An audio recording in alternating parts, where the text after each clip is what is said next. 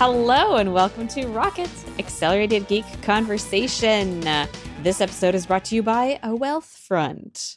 I'm Simone de Rochefort, supervising video producer at Polygon, and I'm here with Christina Warren, senior developer advocate at GitHub, and Brianna Wu, executive director at Rebellion PAC. We have a uh, exciting news-ish show for you tonight. Uh, but first, uh, Christina, where are you calling in from? I'm calling in from Copenhagen, Denmark. So Woo. it is it is midnight as I'm recording this. So I'm I'm not going to be uh, I'm going to be completely honest with with both of you. I was sleeping before this. I'm going to be sleeping after this. I'm very tired, but I I am in Denmark and I will also be off next week because I will be in Tel Aviv, where um, it is one hour. There will be one hour greater um, time difference and um, there's just no way that I can do the show.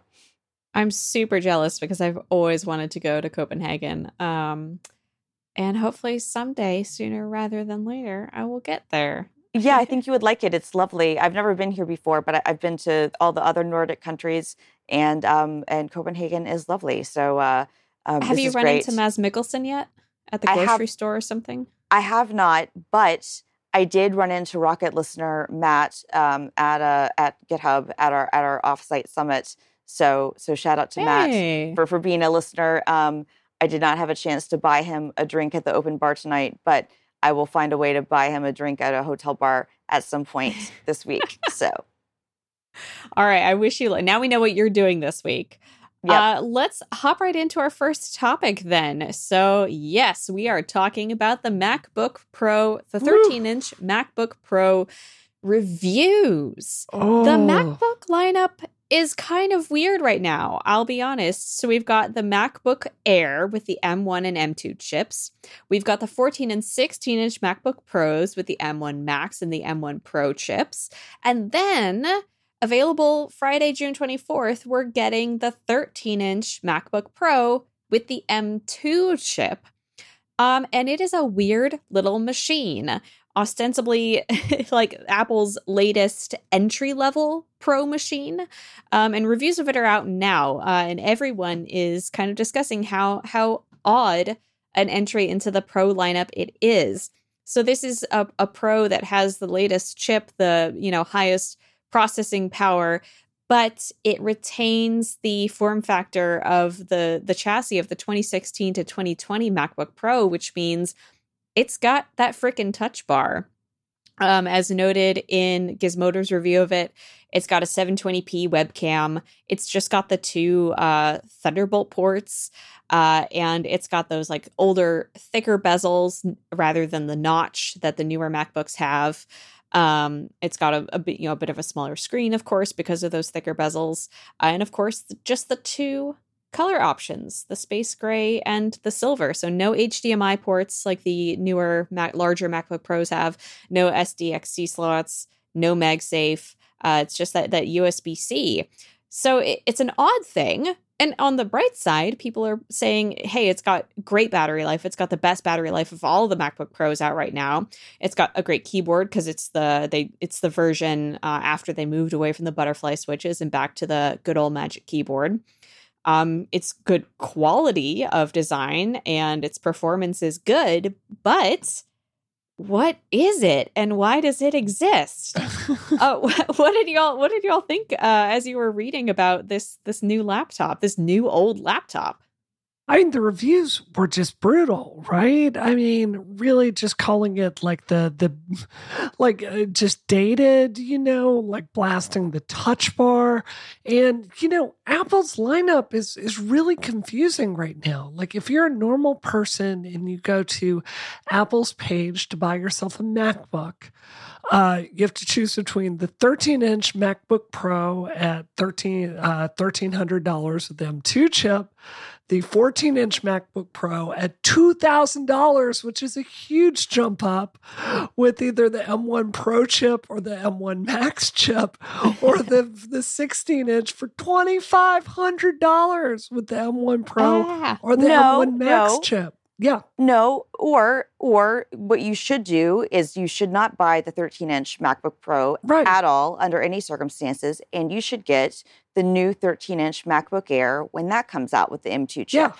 There's there's there's no reason for this laptop to exist. Um, there was a reason when the M1 lineup came out because we didn't have the 14 and the 16 inch models yet. Um, it was still weird because even though it has the additional core, the performance comparison between the the Pro and the Air was so negligible that there was genuinely very little reason, I would say, to get one over the other. Um, uh, you know, especially for, for, for the price. But you could make the argument, oh well, you know, it has a fan. Maybe I'm going to squeeze out this little bit more performance or, or, or whatever. But now you have the, the the Pro, the actual Pro, which is the 14 inch. Um, and and I I'm going to be honest. I, have said this for the last couple of years for the um, uh, in, in Jason Snell's Apple report card about how muddled the 13 inch MacBook lineup has been because you had the non-touch bar version and then you have the touch bar version and now you have the the air and you have the you know the m1 or now m2 you know kind of like base model and then you have the 14 inch and the only thing i can get that they sell this is because economies of scale because they they have so many of the parts as the verge reviews which some of the reviews as you said were brutal but the verge still gave it an 8 out of 10 which i think is too high based on the if you actually read monica's review I don't understand how that score matches that review, but I digress. But I feel like this is one of those devices where they probably are able to make it very profitably. And Apple had said in the WWDC keynote that it was their second best selling laptop after the MacBook Air. So I guess they want to sell it. But I don't understand any universe in which you would buy this over bumping up for the much better M1 Pro which would be a couple of hundred dollars more if you were to do spec for spec, which I, I, I get it's a couple hundred dollars, but I figure if you're going to go all in, you need to go all in, or to spend mm-hmm. basically the same amount of money and get and the get MacBook the Air. Air, which is redesigned, has a better webcam, has MagSafe, etc. What do you think, Brie? Do you think they're just trying to keep people like who are comfortable with this form factor, like give them something that feels like home? I, I think it's it's honestly price. I mean, look, 13 inch MacBook, thirteen hundred dollars, 14 inch MacBook, two thousand dollars, and that's before tax, before Apple Care, before right. all that stuff. This no, is. no, I, let me finish. Uh, this, sure, that's sure. a big difference in price.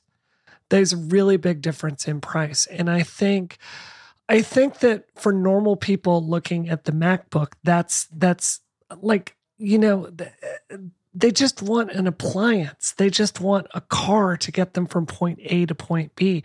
They don't follow chips. They don't follow all this stuff. And I think for college students and a lot of people, it's just it's it's where they want to start. I'm I'm fully in agreement with you, Christina. The better value is there with the the 14 inch MacBook, uh, but I think that this is kind of Apple's attempt to bring out something that bridges, uh, you know, that Pro space and the the the the the like Air, which is supposed to be the bottom of the barrel MacBook, even though it's not.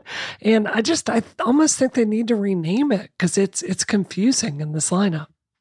Yeah, I, I don't know if it's a naming thing, but I, I, I will once again say it's a hundred dollar difference between the the MacBook Air and this MacBook Pro.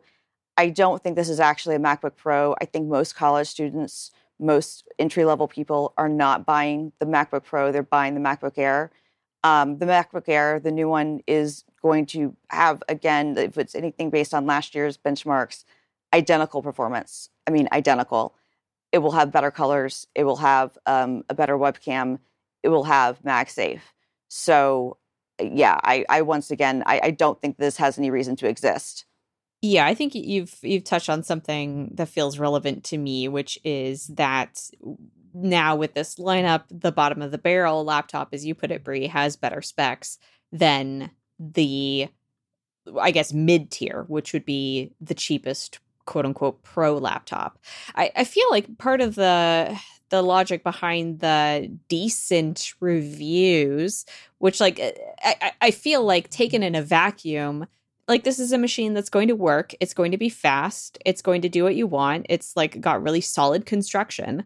It's a it's going to be a good laptop, But what makes it weird is where it is contextually within the lineup of Apple laptops, where it becomes a weird, bad, outdated laptop just because there's a cheaper laptop that is newer and has better specs. And then there's two like powerhouses that are more expensive, but are like if you are a pro and you're using this for work and it's either provided to you by your company or it's a tax write off because it's your work machine, why wouldn't you spring for that?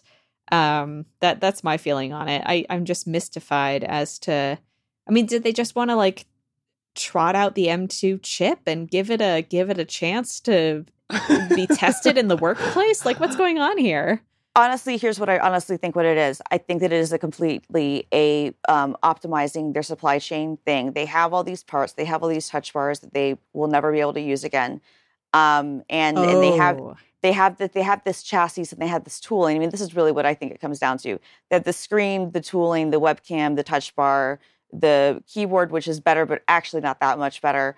Um, and they want to be able to continue to use those parts, so they will have a hutch. In my opinion, the margin uh, and, and, and actually, I don't even think this is opinion. I think this is probably factual. I think if you were to compare the margins on the new MacBook Air and this MacBook Pro, I, I, I cannot under I cannot I cannot conceive of a universe in which the margins would be better on the Air. They're going to be better on this Pro. They sell by their own accounts second only to the Air in quantity. So I think this is a cash grab because uh, to Bree's point, people who don't know any better, which again, if you're listening to this podcast, tell your friends, do not buy the 13 inch MacBook Pro. It is it is a bad deal and is a it, it's a fine laptop, but it's a bad deal because if you're going to get 16 gigs of RAM, which in my opinion is should be minimum for anybody who's a pro, and if once you get to that tier, you're talking about like a $200 price difference between the 14 inch and the 13 inch, and you get so much more. $200 at that point because you're already closing in on, on close to $2,000 once you upgrade those specs. So you're already past that that entry level price point. But if you want the the actual entry level machine, that Air is going to be the one that gets you there. But I think that it's kind of like in some ways it's almost reverse of do you remember the old Airs that they kept around for years and years yes. and years? It's the ones because with the they sloped lid. Yeah, yeah, but but the ones that didn't have the retina screen, like they kept them around for like way too long. They they sold them frankly past the point when it was okay to sell them. And and for that reason like they the next version of Mac OS will not run on machines they were selling 3 years ago, which is not okay.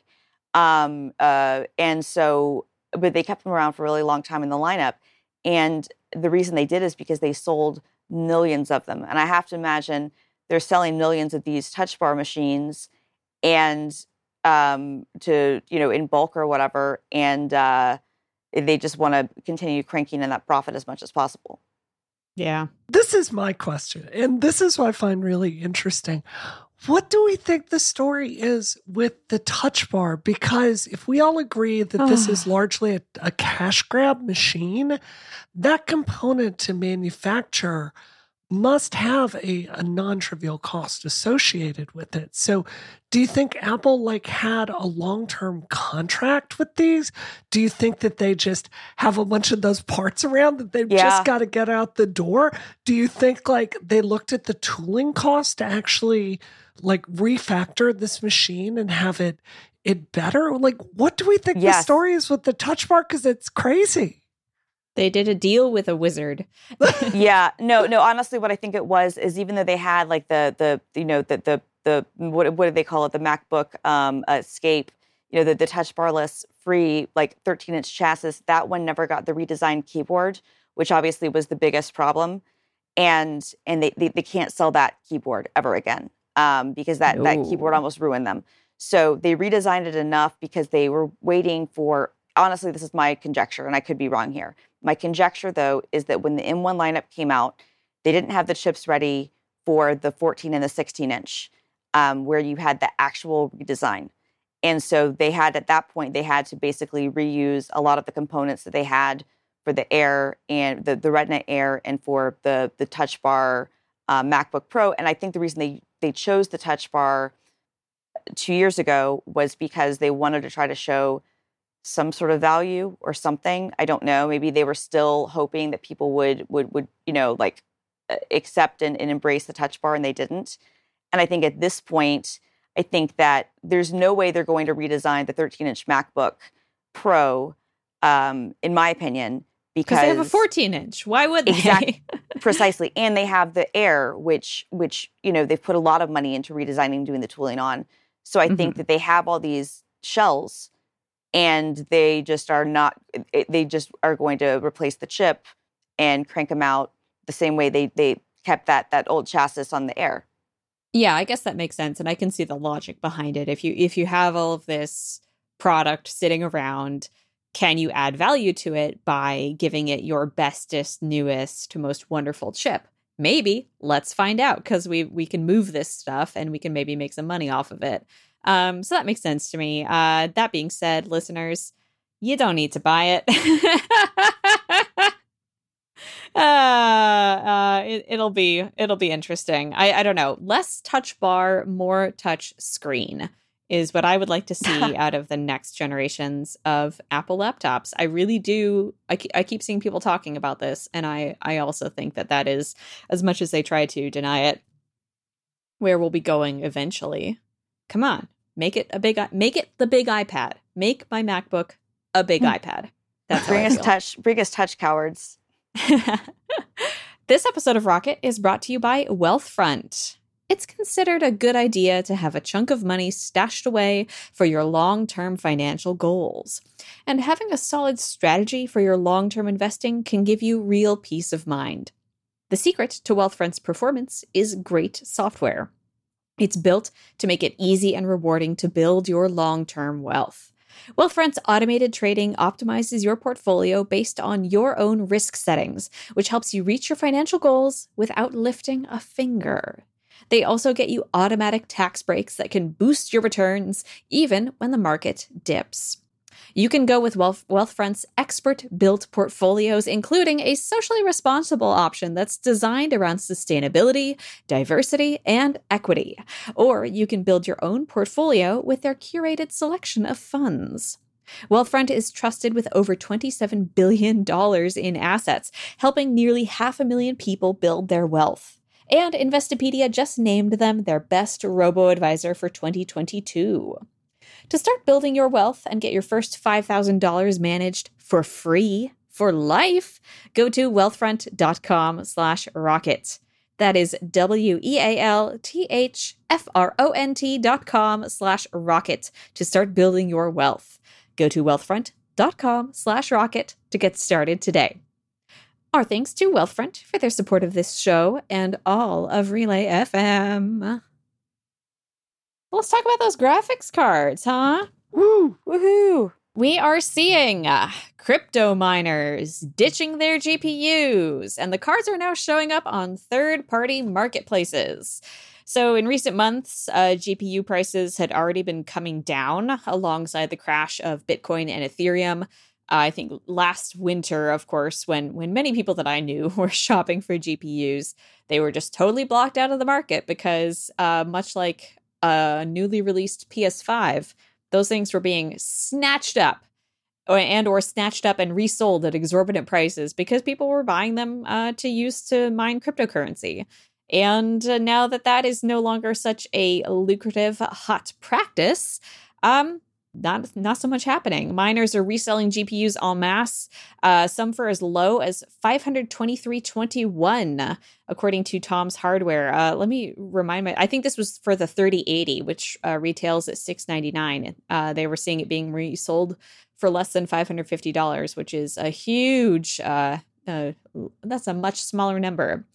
Also, according to Tom's Hardware, large mining operations are are adapting to the times as well as like independent uh, crypto miners.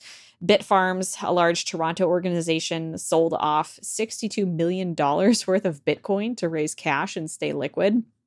Um, so it's an interest. It's an interesting time out there. It's I think another uh, symptom of the cryptocalypse that we're in right now. Whether or not this is a blip, as uh, as some people in the industry are saying, or a longer, uh, longer sort of freeze. Uh, what were they calling it? The crypto winter. uh, whether it is merely a season or perhaps, as in Game of Thrones, a season that will last for decades. Uh, we are not sure yet, but what is true is that crypto miners are um, kind of ditching the game as it no longer becomes as profitable as it was. Uh, the question remains as people uh, are saying, hey, can I now upgrade my gaming PC with a GPU? Should people be buying these secondhand GPUs? Is it safe? Is it sane? Is it consensual? Uh, Brianna, any thoughts on this? Okay, wait. So we got to start at the beginning. The question is like, is this a good thing? Obviously, this is good. Uh, before the show, I was looking at eBay, and like these prices are totally reasonable um, on these now. Like even the the cost of new cards is coming down. Christina, I I couldn't remember how much did uh, the thirty ninety that you helped me get uh, cost. Two thousand. Um, oh. Uh, Right. See, which, which which which which was very close to retail at that time. Yeah, yeah, and you can get those used right now for a thousand. Uh, you know, whether that's something you should buy is a whole nother story, but you know, those prices are like you couldn't even get those for the longest time. The price of a 3080 online, you can get one for like $800, y'all like like that's that's not and that that's, bad. Is Yeah. that sold new from retailer no, that's, or that's, that's used. used on eBay? But you couldn't even get these for the longest time. So yeah. like objectively this isn't like twitter clickbait uh, the prices really are coming down and there is a huge glut of these cards on the market now as far as should you buy one my opinion on this is if this is being run by cryptocurrency miners it has existed in a very very very hot state nonstop pretty much right? It's been running to Mhm. make money um, and you know heat wears down electronic components. So you're it's like the equivalent of you buying a car that has like 200000 miles on it. You know is that necessarily like a, a no deal? Not necessarily. Like you could save a couple of dollars here. Uh personally i wouldn't though. Yeah, I and I I- think I mostly agree with that. I think um, if it's still working at this point, it, you could make the argument that it has been very seriously stress tested, and um, and, and, and and and depending on, on and depending on what you're wanting to do with it, and depending on how seriously you're wanting to game, and depending on how good the deal is, you could get a card that works well. This is not the first time that we've had, um, you know, uh, graphics card prices drop after a crypto winter. This also happened, uh, you know, in like 2017, 2018, um, with the, you know, the, the 10 and the 20 series cards. So we've seen this before. Um, I do feel like it, it could be a risk, and it could be one of those things where, uh, like, I don't think I would buy a 3090, for instance, right? I think that a 3090, it, it's almost certainly been, I mean, 3080s as well, but 3090s because of the the price point of the MSRP. Um, I feel like uh, that uh, to me would be like if you could get it closer to, to new, um, if you're already, already willing to spend that amount of money, I, I would I would find one of those. Um, if you could get a 3080 for 500 bucks, which I'm not saying, which which some some places are are, are looking at that. I don't know. I mean, I, I think I think I think it varies because even um, also some of these cars might still be under warranty, so that would be another thing to look at too Ooh. because because some of these cars, like my card, my 3080 has a three year warranty. So, uh, you know, if, you're getting one of these cars for 500 bucks, and if it still has a warranty, even if if it breaks down, you could conceivably send it in to be repaired. Um, and at this point, it seems like they might actually have parts to repair it, which was not the case before. But yeah, I mean, the fact is, is you can get 3080s. Um, I basically paid retail for mine, which was I paid about $800 for it, and um, uh, maybe it was 850 because I had to get a, a stupid exploding um, power supply alongside it. So I still got like a really good deal, new in box deal. But you can now get refurbished models for for, for 800 bucks for the 3080s, um, and I'm seeing some other listings for brand new for $900 on eBay. But you can do even better, you know, going directly from a, a, a- retailer. I think my bigger question would be, okay, the new GPUs are coming out in the fall, and at this point, I guess it depends on on what type of game you want to play. Like if if you want to see what is the improvement going to be with the 4000 series GPUs, and do you want to see what what AMD is coming out with, and potentially is availability going to be better because now the crypto crash has happened, and so presumably supply won't be as constrained. Um, although those cards are also supposed to be more expensive, to be clear, so there there are trade offs. But I think now, to me, it would be more of a question of you've waited this long. There's still going to be this used market in three months. Do you want to just wait and see what the what the next gen cards look like before throwing money after it? That that would be my my yeah, like assuming the crypto slump is still happening and uh, inventory is no longer constrained it might be uh, i mean a, a, fresh card would then be an investment for the coming years whereas a card that was maybe good when you bought it last winter and then was used to mine crypto maybe not up until end of life but certainly as you said Brie in a very hot location like running 24 7 uh potentially being overclocked like that it it might not be the worst thing in the world, but it is a gamble. Whereas saying, okay, I'm going to spend a bigger chunk of cash, invest in something that is new, that is the latest thing that I can maybe rely on for, for a few years, that feels safer to me. Yeah. Yeah, no, I agree. Um, Christina, I want I want to tap onto something you were saying, which is, uh, you know, with the the next generation graphics cards, uh, the the you know 4080, 4090, all of that coming out next month. I I am of the opinion because this has been so supply constrained and additionally, because COVID slowed down game development so much as an industry, I mean, honestly, go look at uh, the the release schedule between now and the end of the year. It's really bare. Um, mm-hmm. You know, I, I really think that if you're buying a 3080 today, you're really, I mean, this is like buying a PS5 like one year in. Do you know what I mean? Right. Like, there's a oh, lot totally. of life ahead of these cards. Oh, there's yeah. a lot of games coming out that are going to use this stuff. We're not going to be like really pushing the graphics aggressively for a while because people have just not been able to get these graphic cards in and use them. So oh, I'm looking yeah. on Newegg right now, and you can get these for eight hundred dollars new, just mm-hmm. flat out new from Newegg. Like, exactly, just do that. That's that's that's good money for this. No, I agree, and and and I, and I, I would I would recommend that too. The only reason I'm saying that I would maybe wait for the next cars it would just be to see what the performance delta and the prices, because again, the cars that are selling new are not going to disappear. It's not like they're going right. to disappear from the market. It's not like they're not going to be for sale, um, and it's not like the prices might not even come down even further if they have to, you know, for, uh, clear out inventory. Um, from the leaks that we've seen, some of the performance uh, details the theoretical stuff looks like it could be impressive, but to your point, I don't think the games are even taking advantage of what 3080s are doing. And and for a 3080, like uh, the 4080, obviously, I think would probably be you know a, a better card. It's also going to require more power, and and the the 3000 series were always already very power hungry.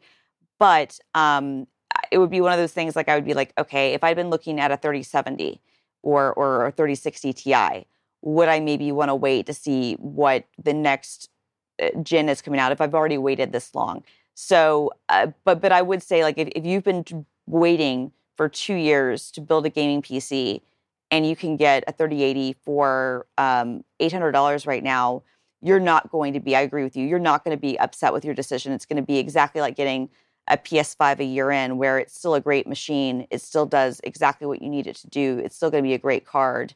Uh, I think it's more for people who are like, I, I haven't been waiting, like I don't have all my parts ready to go.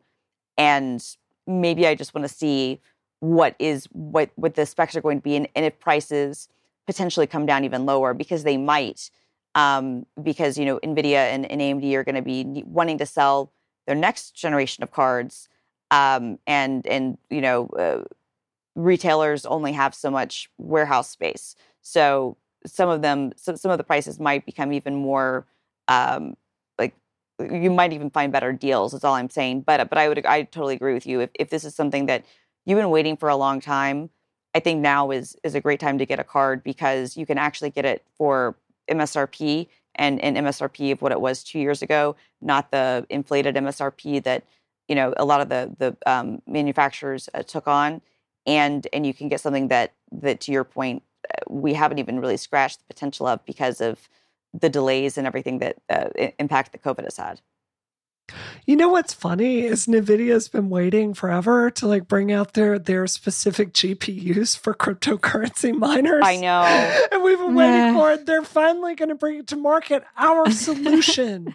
our solution to like to fix this problem and they're going to debut it nobody's going to buy that no one is going to buy it at all. the other part is do you think they're going to retroactively, if this really is the case, do you think they're going to unnerve her cards and let no. normal people just run cryptocurrency stuff and Dagger Hashimoto on this? Because they should. No, but of course they, they won't.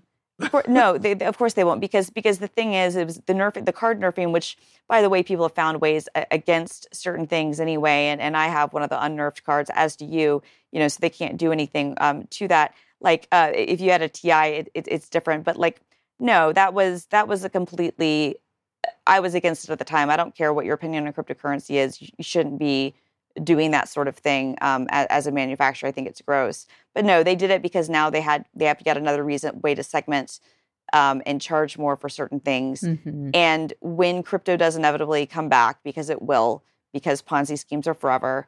Um, you know, eh, the, eh, who know? I, I'm not making any predictions about how long it'll be, but I definitely feel like it'll be one of those things where where uh, prices will will go up again and whatever the the 5080 or, or whatever those cards will the at that point they will then once they launch them have their their crypto versions for sale alongside their, their gaming versions but but I agree with you. It, it is ironic that they waited all this time to have the, the crypto yeah. cards. And by the time they're finally ready, and you know what?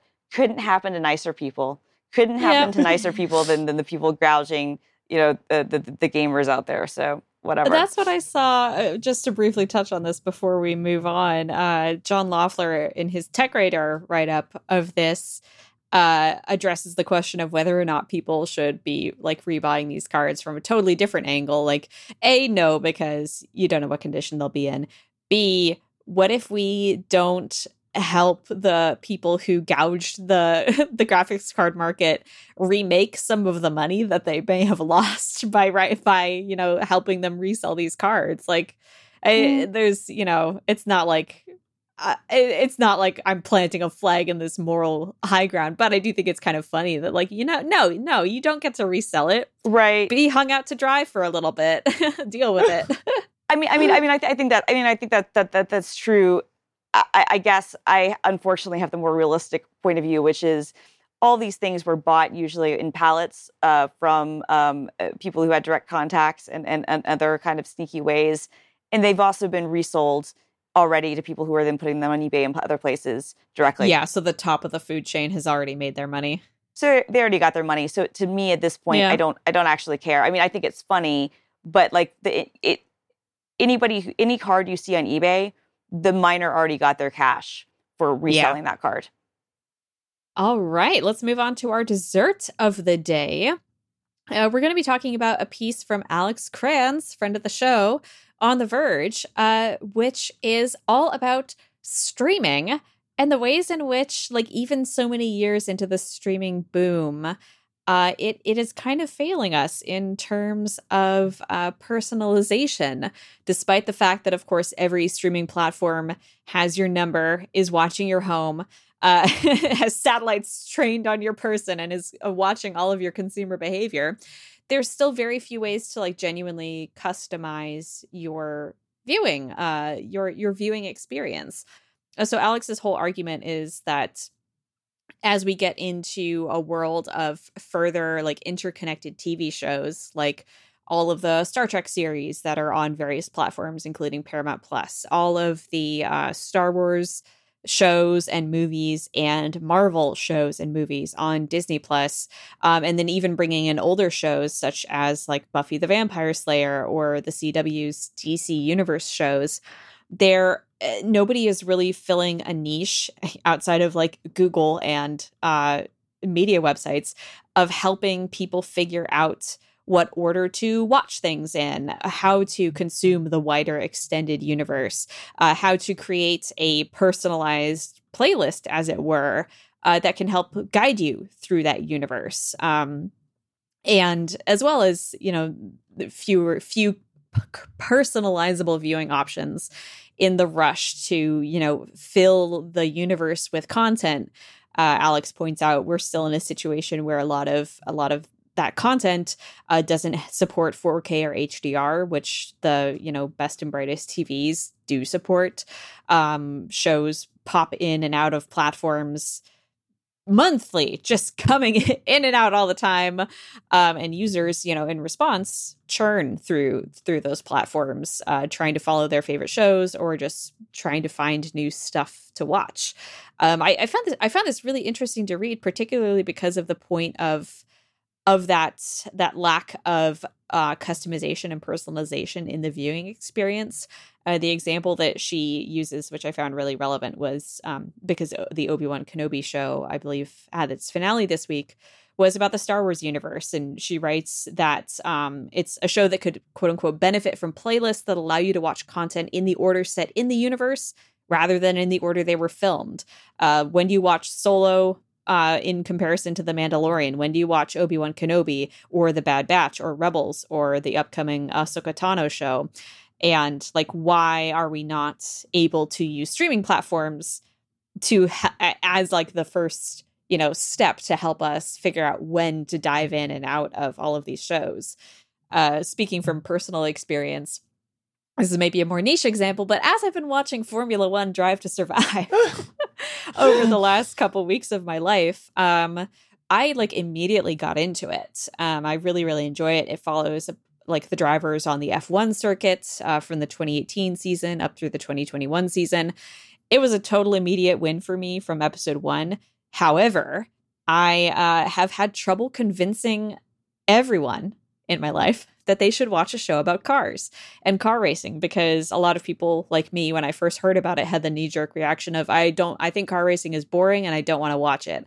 So I actually went through and I I basically rewatched a lot of the series and I created my own personal list of episodes that I found like the most immediately grabby but then also that followed uh the you know ups and downs of one particular team so that I could say okay I can I'm not going to make you watch episodes 1 through 10 of the car show but here are five episodes that I think really show what it that that that follow a theme that this show has so that I can in a in a very uh, curated way convince you that you should spend more time with this show. Um, and it freaking worked.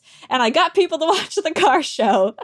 Um, so yeah, that that's just uh, some uh, disorganized personal thoughts about the state of streaming and the ways that streaming shows could potentially like do more in this world. Uh, Brianna, what do you think?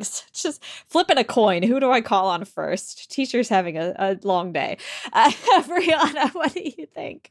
I I was uh, I'm interested in in y'all's thoughts on this. I was really torn on this piece because look, I I, I love Alex, but it's like I I just flat out don't see this as a a problem.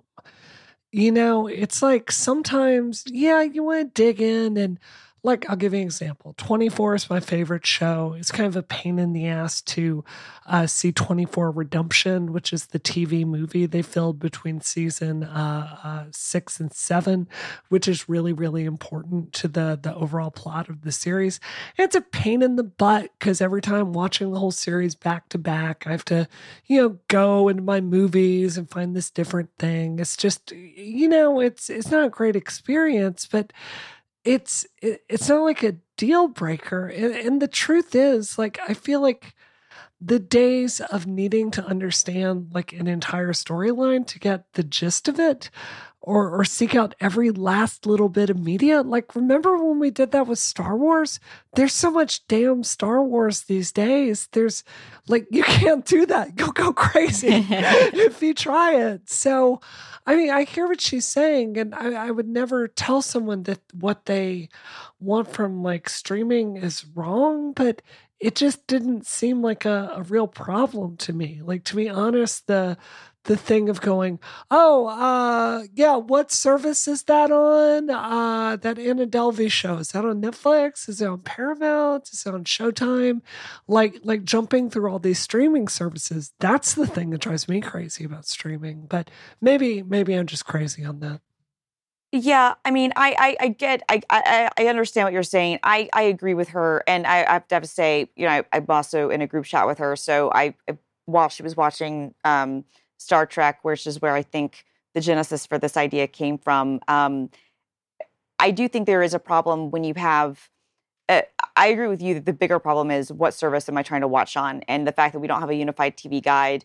There are a number of different services that try to do it, and and that the, the different services don't all want to play nice with each other. You know, where like Netflix doesn't show up in the up next stuff on Apple TV, and and some mm-hmm. services do show up on some things with Amazon, but not in others. All that stuff, I, I agree. I think that's a bigger problem. But to like Simone's point, like you creating that playlist of like episodes of the car show for people to watch. And and I do think that for when you are talking about revivals, especially in reboots, like the example you described, Brie, like if, if it's very important if you're rewatching 24 and that movie is available to watch, and I don't know what the licensing is that uh, for, for that is or, or, or, isn't, but if that's available on say Hulu or wherever uh, 24 um, lives. Um, I, I I don't even know because I don't know. If, I know it was a Fox show, but I don't know if Warner Brothers made it or someone else. Um, if I have to track down, okay, what are the rights for this, and or do I need to try to find somebody's Plex server or buy this or whatever the case may be? And if I'm genuinely going to be missing big context for stuff, which I which I thought was was a, a good point in in her um, uh, piece because like if you're rewatching Buffy the Vampire Slayer for the first time, similar to 24, like there were a bunch of episode crossovers with Angel, and Uh, if you don't know that, that I also have to find you know Angel on streaming and watch some of these crossover episodes, I'm going to miss how this was resolved because that's how episodic television crossovers used to work is that they would force you to you know start on one night and then follow on the other. And then sometimes they would even do cross network things like you would have like the Ally McBeal and the and, and the practice crossovers across networks, although they were the same production company, but you'd have to watch, you know, practice on Sunday nights on ABC and then tune in on Monday nights on Ally McBeal to see how something ended up. That could be really frustrating. But and I'm rambling here too, but I actually think the best idea would be this playlist concept of being able to say this is maybe the order of things you should watch related things and the reason i think this would be great you then make that a feature you can share and if you do that within your app which most of the apps are terrible but if you do that within your app i think that that could create a stickiness and a social aspect that none of these services have embraced and have really done mm. good things with which would reduce your churn so if I know that, for instance, I can create a playlist, a watch list of shows, maybe even they're not related, but I could just say, okay, this is a watch list for Simone about shows about scammers, or this is a show for Brie about you know uh, you know like like CIA you know operatives who are trying to kill each other, and then I have my listing of all the things I think you should watch, and I can share that with you, and you can open it up in that app and you can start watching that content. And you go, oh, well, Christina's recommended I watch these movies or these TV shows. To me, that feels like that could be a stickier thing that would prevent me from maybe churning as frequently because I now have an easy way of sharing. Like we, we've talked about this on the show before. There's so much content. We're in a glut of content. We have riches of it, and we have not just new stuff, but back catalogs and curation uh, and discovery is the biggest problem. And I think that if these services could offer some tools, use the users because the media companies are already doing these things. You could it'd be similar to Spotify playlist, right? Which has been a great way I think that Spotify has maintained its user base because lots of people embed playlists on websites or share them with friends. Mm-hmm. And and I think that if you were able to do the same concept with a streaming service, especially now that they have a lot of these libraries, even if stuff disappeared, if you could even see it, if it was grayed out, okay, well then maybe I'll go get the DVDs or, or buy them from iTunes or or you know see if the library has them or whatever. You know, borrow uh, Christina's Plex like that. th- those are th- those are things I think that might bring key people in the ecosystem in their in their respective ecosystems longer. I also think it would just be fun, right? Yeah, like, exactly. Yeah, yeah. Right. Like Homeland. Like when I watch Homeland, just to be really honest, like I, I every every episode of that show is great, but there are about 10 episodes like Alt Truth and A False Glimmer, which are just right. the best television ever made. And I would love to be able to tell Apple TV, like just like when I'm listening to music, add to playlist, right? right?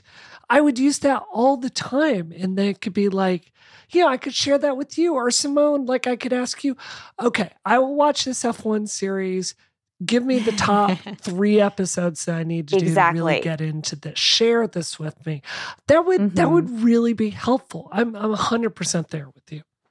Yeah, and I think to your your earlier point about the breadth of the Star Wars universe, you're correct that like nobody nobody needs to go in and thoroughly consume all of Star Wars. But if say I love Obi-Wan Kenobi and I want to know, okay, I want to watch the prequels and I and then I and I want to watch things in chronological order to yep. on like what happens in the universe. I want to know which episodes of I, Star Wars Rebels I think he mm-hmm. might also be in. Which episodes of Rebels right. I need to watch, and then go up to the original movies. Like that would be an interesting feature. And is it necessary? Totally. No, it's not necessary at all. But is it a way to make a more meaningful viewing experience on a streaming platform when all streaming platforms kind of at this point feel the same and they're all full of a front page with 50 different shows that are all trying to convince you to watch them.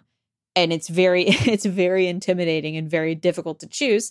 Yeah it, it could be i think a really meaningful and thoughtful tool to set uh, streaming platforms apart from each other and to like embrace what they have rather than just focus on like what is hot and what is next. Right. Yeah, and what would be cool about that too, I mean, and this is something that's interesting, like the technology is already there. This is what's frustrating about it. Like Amazon has like their X-ray technology, which is actually really good, where it'll show you, you know, the actors who are in specific scenes and things like that. And Apple TV has similar features and they all have all this metadata. So wouldn't it be cool if even within the service they could say like, okay, this is our Obi-Wan starter list that we're giving you. You can share with others, or you can customize your own. But this is the appearance. This is the first place they appeared. The, these are the these are the key episodes you want to watch. You can maybe do whatever order you want, but these are the places where they've been. Like with the Marvel films, especially, that would be killer. If you're like, I want to watch the whole arc of this particular person, but I don't have, you know, 55 hours to dedicate to this endeavor what wh- where do i need to go? Like how cool would that be? That'd be super cool. All right so let's talk about what we are up to this week. Uh christina you've already told us a, a bit but is there anything else you want to add about uh what your week is looking like? Where yeah, can people so watch you i guess? Are uh, you doing activities? Um, well, uh, most of it is, is has been uh, work stuff. Uh, it, so if you are going to be in Tel Aviv, next week, I will be at a, a startup conference um, on uh, on Sunday, um, and so if you happen to be there, uh, Rocket rules obviously apply. But I would love to love to see anyone who's there. Um, I'm in Copenhagen for the rest of this week. I'm doing things at work. I will be shipping a video, uh, YouTube.com/slash GitHub. But yeah, I've just it's been really nice to meet some of my colleagues for the first time in person. Um, oh. A bunch of our oh. teams got together, and it's been really nice. So not only have I been in another, you know, country, which is travel is back, baby, but it's mm-hmm. it's been mm-hmm. really amazing to be able to meet people in person for the first time, and some people who I didn't know at all because I'm still new to, get, to, to GitHub. So it's been really really nice just spending time with people, and I'm really really excited to go back to Tel Aviv um, for oh. the first time in three years next week. All that right. sounds awesome. I, I love the idea of a, a, rocket listener sitting around with a monocle and a top hat and it's like, why, yes, I will be in Tel Aviv next week. Let me pull out the private jet and just fly over. Mm-hmm. Or if you or if you happen to live in the area, that's right, all I'm or saying. If you happen so. to live there, either one. So or the private jet. For sure. Uh, Brianna, what are you up to?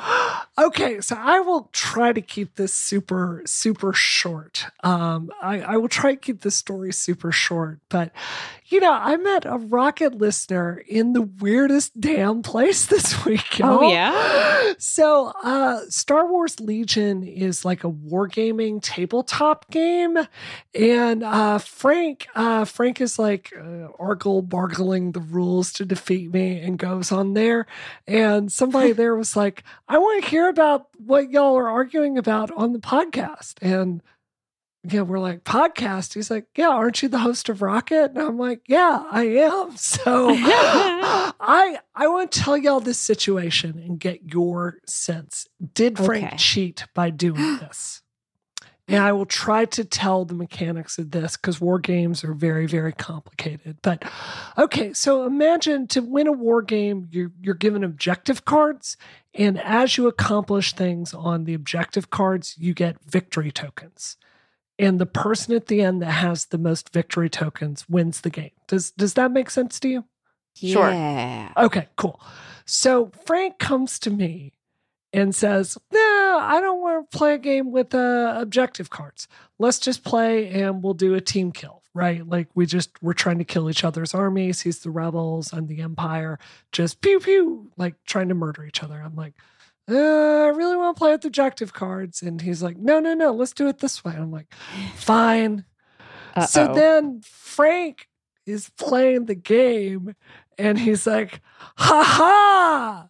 And he brings out R2D2 in this. And R2D2 has a secret property where he can score a victory token.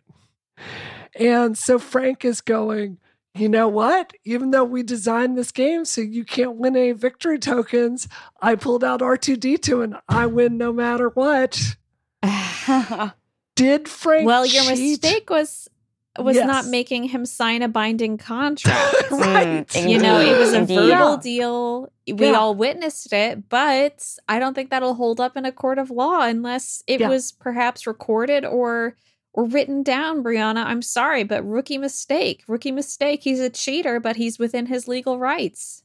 Uh, marriage court operates by a much more flexible set of judicial standards. Christina, what do you think? I mean, obviously he cheated, but I also think you left yourself open for this. Yeah. Yeah. Don't trust your so, husband is really the message. I mean, w- he's going to be thrown Obviously, in marriage yeah. jail. yeah, no, well, well, well, but but but at the same time, Brie, because like you're you're the wife, like you should know, you should know that these right. things should happen. So I feel like yeah. part of this is victim on you. blaming the wife. I mean, look, it's on not victim blaming. Podcast. I mean, I'm not victim blaming. I'm saying you should know better. I mean, I know like who I'm, I'm just, married to. I know who I'm married to. Frank can't win by playing, so he wins. Yeah, Frank works in patent law, so he stays up all night reading the cards, looking for legal loopholes, just like he does which, patent yeah. applications. Which, so, which, which, I, yeah. which I have to say, I kind of don't hate. Yeah. I kind of that's clever at least. Like here's the thing, at least you you know it's only on a technicality. So and and and and you can also know that really if a push comes to shove, you can be like, okay, but you know I really won. And he's yeah. gonna he's gonna capitulate. You yeah, can destroy him. I secretly him. respect him for this. But anyway, there it is. Rocket listener, it was great meeting you. There it is. Thank you. Uh let's see. This week oh god there was gonna be something and now i've completely forgotten it no uh, go follow polygon on tiktok are you on oh, tiktok are you doing polygon um, tiktok polygon now? is yeah our new social video producer is making videos for us there and they are nice. so good they're very funny um so i totally recommend uh popping over oh no i remember what i was going to talk about brianna we were talking about this briefly before the show. I was going to make you guess the thing that I'm going to do immediately after we stop recording because we're early. Eh, but I'm going to tell you because we're now overtime and I'm going to make not going to make you guess anymore. I'm okay. going to continue playing Danganronpa, a oh, game that wow. famously you like. What chapter are you on? We just started. Um so nobody is even dead yet. um but yeah, a lot of a lot of wildness ahead of me. So, I think. Okay, so trust me, it, it takes a while to get into the story. Even if you're feeling a little bored, keep it up through chapter three because I promise okay. at that point the story hooks will get you, and you will have to know the secret. I I promise you. Yes. Um, just what are you thinking of it so far? I'm enjoying it. I think it's bizarre and yeah. uh, the and very very stylish. I'm playing it with my roommate who has played it before and like she really loves it. Um, so she's kind of watching me play and helping me when I get stuck. Oh. Um, I, I like all the characters. I think they're all like immediately iconic. Um, and it's made me laugh several times, uh, just because of the the things that people say. Um, so yeah, I'm excited to get into like when the plot actually kicks in, and presumably, I assume I don't know anything about it. People will start dying? Question Oh, mark. Oh yeah. Oh yeah. Oh yeah. You're gonna fall in love with the character and they're gonna die, and that's gonna happen like I don't want to say how many times, but more than one time.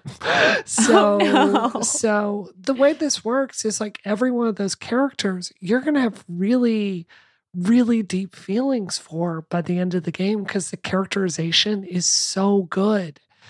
Um, you know, like, Nice. like, uh, which is why the the the murders are so terrible. So, Can't yeah, wait to be crushed. yeah. All right. Uh, well, Brianna, where can we find you online? Oh, you can find me on uh, on uh, Twitter at Brianna Wu. And Christina, what about you? You can find me at film underscore girl on the Twitters and the Instagrams. Uh, my hotel tours are back. They are now um, in Instagram real form. Um, I should probably bring them to TikTok. So if you want to see my hotel tour from Copenhagen, that is on my uh, Instagram. Um, and I will do one from Tel Aviv as well. And uh, you can find the videos I do at work at youtube.com slash GitHub. And just another reminder, if you happen to be at all, Fo- at all founders in Tel Aviv next week, let me know um, I would love to uh, say hello if you happen to be there. So that's it. Awesome. And you can find me on Twitter and everywhere else at Doom Quasar and my videos at youtube.com slash polygon. And Polygon is also on TikTok at Polygon. Thanks so much, everyone, for listening to this episode of Rockets. I hope that you enjoyed it. Uh, and uh, we will, of course, be back next week with another news filled episode for you. Uh, please leave a review if you enjoyed this. It helps other people find the podcast as well. In the meantime, this episode of Rocket is terminated. Terminated. Terminated.